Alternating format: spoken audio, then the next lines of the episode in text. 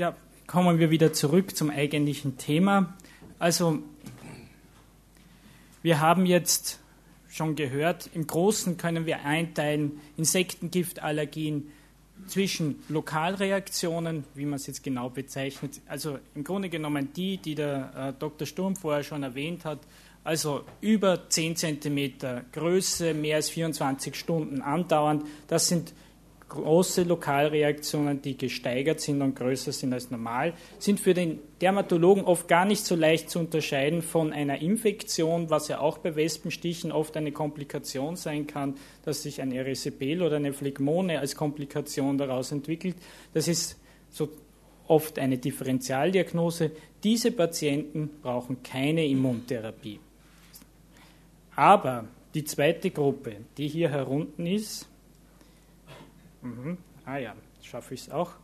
Diese hier, die irgendeine Form von Schock erleiden, das sind die Patienten, denen wir eine Immuntherapie geben wollen und müssen. Jetzt haben wir schon so viel davon geredet. Was ist denn überhaupt eine Immuntherapie und wann sollen wir sie geben? Es ist ein kleines Wunder passiert. Es gab vor letzten Jahr erstmals eine gemeinsame deutsch-österreichisch-schweizerische Leitlinie, die sehr viele grundlegende Fragen zur Immuntherapie beantwortet hat. Und hier gibt es auch ein sehr ausführliches Kapitel zum Spezialthema Insektengiftallergie. Und hier äh, wird erstmals sehr klar beschrieben, wann sollen wir sie geben. Bei Patienten, die eine systemische anaphylaktische Stichreaktion mit Nachweis von IgE durch Hauttests oder In-vitro-Tests haben. Und hier wird jetzt gleich in eine Stadieneinteilung verwiesen. Sie erinnern sich hoffentlich an den Vortrag vom Kollegen Sturm und auch vom Kollegen Pötz, die beide die Klassifikation in 1, 2, 3 und 4 gehabt haben. Also gerade 3 und 4, dann muss man sagen, das sind die Reaktionen, wo es gefährlich sind. Obligat sollen Patienten, die eine Grad 3 oder Grad 4 Reaktion hatten, eine Immuntherapie bekommen. Das heißt, obligat, Sie müssen, wenn der Patient ein bisschen äh, zurückhaltend ist, ihn aktiv überreden zur Immuntherapie. In Deutschland ist als Sondervariante in der Leitlinie enthalten, dass wir auch bei Grad 2 Reaktionen bereits eine Immuntherapie empfehlen sollen. Und bei Grad 1 und 2 Reaktionen, also zum Beispiel die, die nur sich auf die Haut beschränken, sind solche Patienten, die besondere Expositionsrisiko haben, zum Beispiel Imker, die selber Bienengiftallergiker sind, oder auch die Patienten mit dem erhöhten Tryptasespiegel. Hier komme, möchte ich auf den Vortrag noch vom Kollegen Seidel verweisen. Also es ist zwar nicht immer eine, ein guter Marker, aber es ist sozusagen derzeit in der Community der Insektengiftallergie so ein Übereinverständnis, dass Mastozytose ein erhöhter Risikofaktor ist und dass der beste Surrogatmarker, den wir zurzeit haben für äh, Mastozytose, ein erhöhter Tryptasespiegel ist. Und aus diesem Grund sollen sozusagen diese Patienten, auch wenn sie geringergradige Reaktionen gehabt haben, auch einer Immuntherapie unterzogen werden. Was, ich, was hier jetzt in der Leitlinie nicht drinnen ist, was ich für mich auch immer habe, wenn der Patient einen ausgeprägten Wunsch hat, weil er ein starkes Sicherheitsbedürfnis hat, dann kann das auch eine Indikation sein äh, wesentlich, was leider in der neuen Leitlinie herausgefallen ist, was in der alten Leitlinie noch drinnen ist, was keine Indikationen sind, sind gesteigerte äh, örtliche Reaktionen. Das wird jetzt nicht mehr ausdrücklich ausgeführt als keine Indikation. Und die ungewöhnlichen Stichreaktionen, also alles, was jetzt nicht so in die klassische Anaphylaxie hineingehört, sind auch keine Indikation, eine Immuntherapie einzuleiten. Wie macht man denn das? Hier habe ich ein Dia, das ich dem Kollegen Sturm verdanke. Grundsätzlich gibt es zwei Schemata. Das, was Sie wahrscheinlich kennen, das ist dieses konventionelle Schema, wo man über ungefähr 15 Wochen in immer langsam steigender Dosis das Gift appliziert. Als Daumenregel, man beginnt ungefähr mit einer Zehntausendstel Stichmenge und handelt sich so auf ungefähr ein bis zwei Stiche hinauf, die dann vom Patienten auch toleriert werden. Jetzt ist das natürlich eine unglückliche Situation. Wir wissen, dass der Patient eigentlich erst den Schutz da hinten erreicht, also in der Phase 13, 14, 15 Injektion. Wenn der Patient jetzt im Juli zu Ihnen kommt, ist das natürlich nicht sehr zufriedenstellend, wenn Sie dem Patienten sagen, ja, wir leiten jetzt eine Immuntherapie ein und Sie sind dann geschützt, wenn der Sommer vorbei ist Und aus diesem Grund haben sich sogenannte Raschimmuntherapie-Schemata gebildet, die die Intention haben, diese Wartezeit, bis man den Schutz aufbaut, zu verkürzen. Da das aber erstens logistisch und zweitens auch aus sicherheitstechnischen Gründen aufwendige Verfahren sind, wird das eigentlich fast ausschließlich stationär gemacht. Ähm, es ist in Österreich irgendwie die Besonderheit, dass das fast ausschließlich dermatologische Bettenstationen machen, in Einzelfällen auch manche pädiatrische Abteilungen, die diese Schemata, da gibt es jeweils lokal ganz unterschiedliche Schemata, wie sich das entwickelt hat. Es ist alles so zwischen zwei bis fünf bis sechs Tagen üblich. Äh, gehen wir zurück zu einer konventionellen Aufdosierung. Wie würde das aussehen, wenn Sie das äh, machen? Ich habe hier einfach mal kopiert und gescannt einen Zettel von einem Patienten, der das so mitgebracht hat. Hier sehen wir, ähm, dass offensichtlich auf eine besonders vorsichtige Steigerung äh, Wert gelegt wurde. Warum weiß ich nicht. Ich habe die Patientin da am 17.11. erstmals selber gesehen. Die wurde auswärts begonnen. Aber Sie sehen im Grunde genommen, es ist ein relativ simples System. Sie haben vier Fläschchen mit Farbkodierung. Und wenn Sie diese Farbkodierung einhalten, sehen Sie hier Injektionszeitpunkte, Injektionsmengen und Sie folgen einfach diesem Protokoll, solange alles gut geht. Wenn Sie sich nicht mehr so sicher sind, dann können Sie ja den Patienten an einen Spezialisten abgeben. Wichtig ist, in Österreich ist es so, dass die Indikation und die Erstrezeptierung nur vom Spezialisten, also vom Facharzt, das sind in Österreich Fachärzte für Dermatologie, Fachärzte für Pädiatrie, für HNO oder für Pulmologie verschrieben werden kann. Die Weiterverordnung oder die weitere Durchführung der Therapie kann dann in Absprache auch an den praktischen Arzt delegiert werden. Wichtig ist, wie geben wir die Injektion richtig? Das ist für mich ein besonders wichtiger Punkt, weil ich immer wieder hier mein blaues Wunder erlebe. Die Leitlinie, ich habe sie Ihnen jetzt nicht hier abgebildet, aber die sagt sehr einfach, Injektionspunkt ist eine Handbreit über dem Olekranon, also die sozusagen die Injektionsstelle ist eine andere, als wir alle anderen Impfungen geben. Und äh, sie sollte streng subkutan erfolgen. Wie sieht subkutan aus? Subkutan heißt, ich komme in einem ca. 45 Grad Winkel hinein. Ich will nicht intramuskulär gehen, intramuskulär gebe ich senkrecht hinein, sondern ich will subkutan bleiben. Natürlich zuerst aspirieren, dann äh, dann injizieren. Wichtig ist auch, eine 20- bis 30-minütige Nachüberwachung ist immer erforderlich und zwar deshalb, weil wir wissen, wenn es zu einer der seltenen Nebenwirkungen kommt, dann ist die höchste Wahrscheinlichkeit, dass sie sehr schnell nach der Gabe des Allergens stattfindet. Kontraindikationen gibt es natürlich. Hier sind vor allem eine wichtige Kontraindikation äh, ein instabiles Asthma. Ich quäle mich gerade mit einer Patientin herum, die hatte eine schwere Insektengiftallergiereaktion, eine Grad-4-Reaktion, hat eine Mastozytose, hat aber leider einen FEV1, der durch, durch massivste Bemühungen über 50 Prozent nicht hinauskommt.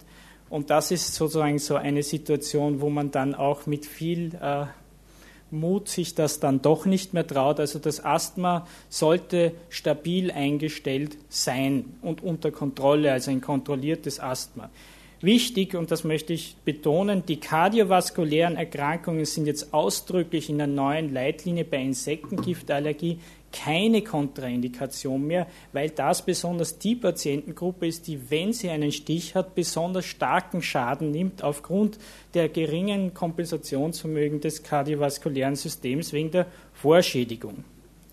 Die Behandlung mit Beta-Blockern ist hier noch als Kontraindikation aufgeführt, obwohl diese Sache jetzt äh, in Diskussion ist. Also es ist definitiv so, dass wenn wir eine harte Indikation haben, bei zum Beispiel Status Postmyokardinfarkt, wo nur der Beta-Blocker das Langzeitüberleben sichert, dann ist dieses äh, keine harte Kontraindikation mehr, aber wenn es möglich ist, umstellen. Natürlich sind Autoimmunerkrankungen von aktuellem klinischer Relevanz eine, eine Kontraindikation und Neoplasmen von aktueller klinischer Relevanz. Und natürlich die Compliance muss auch gegeben sein. Die Frage ist immer, was bringt jetzt überhaupt die Immuntherapie? Sie erbringen jetzt eigentlich zwei Aspekte. Das eine ist, sie verbessert die Lebensqualität und das zweite ist, sie verbessert natürlich den direkten Schutz. Hier sehen Sie eine Studie, die relativ oft zitiert wird, die leider so auch jetzt nicht mehr wirklich noch einmal angegangen wurde, weil das einfach akzeptiert ist. Hier wurde die Frage gestellt, wie geht es Patienten, die ich zwei verschiedenen Regimen unterwerfe? Die einen bekommen nur einen EpiPen, die anderen bekommen einen EpiPen plus Immuntherapie und ich schaue, wie hat sich die Lebensqualität nach einem Jahr entwickelt. Und hier sehen Sie die Patientengruppe, die eine Immuntherapie bekommen hat, hat gegenüber der Patientengruppe, die nur den EpiPen bekommen hat, einen deutlichen Anstieg in der Lebensqualität, während nur EpiPen zu versorgen, wie schon vorher erwähnt wurde, eher eine Notlösung ist und äh, sozusagen die Patienten, die das brauchen, sollten eine Immuntherapie bekommen. Die Frage, ist es effektiv? Hier habe ich eine zusammengefasst aus der derzeit immer noch gültigen europäischen Leitlinie, die schon ein bisschen betagt ist, aber sie ist halt fünf Jahre alt. Hier sind Sie auf jeden Fall fünf Studien schön zusammengefasst, wo gefragt wird, ob nach dem Absetzen der Immuntherapie, und ich mache nachher eine Stichprovokation, wie viele Patienten reagieren wieder systemisch. Und Sie sehen hier eine Rate von ungefähr 10 bis 20 Prozent. Sie können das natürlich umgekehrt auch drücken, wie viele Patienten sind geschützt. Also zwischen 80 und 90 Prozent der Patienten sind durch die Immuntherapie bei neuerlichem Stich geschützt. Die Nebenwirkungen, auch hier noch ein Dia, das ich dem Dr. Sturm abgerungen habe. Äh, ich möchte das ein bisschen abkürzen und mich auf ein anderes äh, Arbeit beziehen. Sie sehen, dass während der Steigerungsphase bei konventioneller Immuntherapie wir mit ungefähr 1,9 Prozent Reaktionen zu rechnen haben. In der Haltungsphase nur noch mit 0,5 Prozent und wie schon vorher erwähnt, ein Großteil davon in den ersten 20 Minuten und der Großteil der Reaktionen sehr mild. Ähm, so mild, dass 67 Prozent ohne Medikamente versorgt werden konnten, einfach nur durch Beobachten und schauen, was passiert nach der Gabe der Immuntherapie. Das, äh, die Antihistaminika, die also sagen, wenn ich vor der Immuntherapie dem Patienten ein Antihistaminikum gebe, um die Sicherheit zu erhöhen, das wurde durch viele Studien gezeigt, dass ich damit die Sicherheit erhöhe. Es war aber immer wieder diese Frage, beeinflusse ich damit nicht äh, den Erfolg der Immuntherapie? Das wurde sagen, immer wieder ein bisschen gezweifelt. Und hier muss man sagen, Gott sei Dank hat sich endlich jemand die Mühe gemacht, auch diese Frage zu beantworten mit einer schönen Studie, eigentlich sozusagen im Mecker der Insektengiftallergie in Bern war das vom Ulrich Müller und der hat eine sehr schöne Studie gemacht, in der er äh, geschaut hat, Patienten mit und ohne Prämedikation bei der Immuntherapie, wie viele Patienten reagieren dann nach Erreichen der Erhaltungsphase bei einer Stichprovokation. Und hier muss man erstens sagen, bei dieser, äh, bei dieser Studie waren die Stichprovokationen äh, so angelegt, dass man natürlich etwas gesehen hat. Ja, also sozusagen, das ist jetzt nicht eine Studie, die untersucht hat, ob jetzt Patienten geschützt sind oder nicht, weil man wollte ja sehen, ob ein Unterschied besteht. Und hier sehen wir, dass eigentlich zwischen beiden Studiengruppen kein Unterschied besteht, egal ob sie jetzt ein Antihistaminikum vor jeder Immuntherapieinjektion bekommen haben oder ein Placebo. Das heißt, man kann daraus lernen, dass die Gabe von Antihistaminika vor der Immuntherapie die Sicherheit erhöhen und keinen Einfluss auf die Effektivität der Immuntherapie haben. Aber was er schon gezeigt hat, sie beeinflussen in irgendeiner Weise sehr wohl das immunologische Profil, das sich aber im Endeffekt klinisch nicht auswirkt im Erfolg auf die Immuntherapie. Kommen wir zu einem schwierigen Punkt. Sie alle oder viele, die von Ihnen Insektengiftpatienten betreuen, haben dann irgendwie so nach drei oder fünf Jahren kommen die Patienten, sind nie gestochen worden und es ist das Dilemma, äh, hören wir auf oder machen wir weiter oder was machen wir überhaupt? Und hier ist leider die neue Leitlinie nicht mehr so klar formuliert, die sagt mindestens drei Jahre, besser fünf Jahre. Äh, wenn Sie einzelne Experten hören, dann haben Sie alle Meinungen von lebenslange Therapie bis äh, drei Jahre sind genug. Und darum ist hier sozusagen kein Konsens gefunden worden. Und hier steht, die Beendigung einer subkutanen Immuntherapie ist eine individuelle Entscheidung. Ich würde an Ihrer Stelle, wenn Sie sich dafür nicht sicher fühlen, das immer den Spezialisten entscheiden lassen, ob man jetzt aufhört oder weitermacht.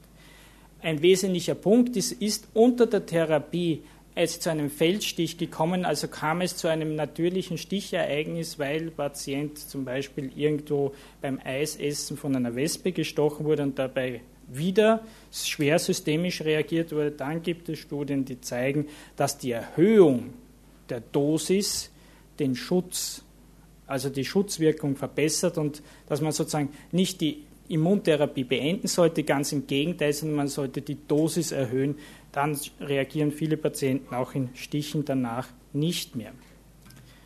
Somit komme ich schon zum Ende. Die Diagnose ist natürlich der Beginn. Das heißt, bei der Diagnose ist wesentlich, äh, habe ich Risikofaktoren in der Anamnese, zum Beispiel ist ein Imker da, ist es ein, äh, einer meiner Patienten, der ein Mastozytose-Patient ist, der ist tatsächlich, hat einen Weingarten und besteht darauf, immer noch die Weinlese selbst vorzunehmen, auch durch massivste äh, Erklärungsversuche, dass es natürlich ein extrem unvernünftiges Verhalten ist, auch nach Immuntherapie als Mastozytose-Patient äh, sich bei der Weinlese, wo Wespenstiche sehr häufig auftreten, ähm, diesem Risiko auszusetzen. Also bedenken Sie mal solche individuellen Faktoren bei Ihrem Patienten Sichern Sie die Diagnose durch Hauttest und oder spezifisches IgE. Bestimmen Sie die Tryptase als Surrogatmarker für eine Mastozytose. Und wenn eine Allergie bestätigt ist, bekommen alle ein Notfallset und die spezifische Immuntherapie bei Systemreaktionen und bei den wie vorher erwähnten äh, Sondersituationen, wo man auch bei geringergradigen äh, Reaktionen schon eine Immuntherapie einleitet. Dankeschön.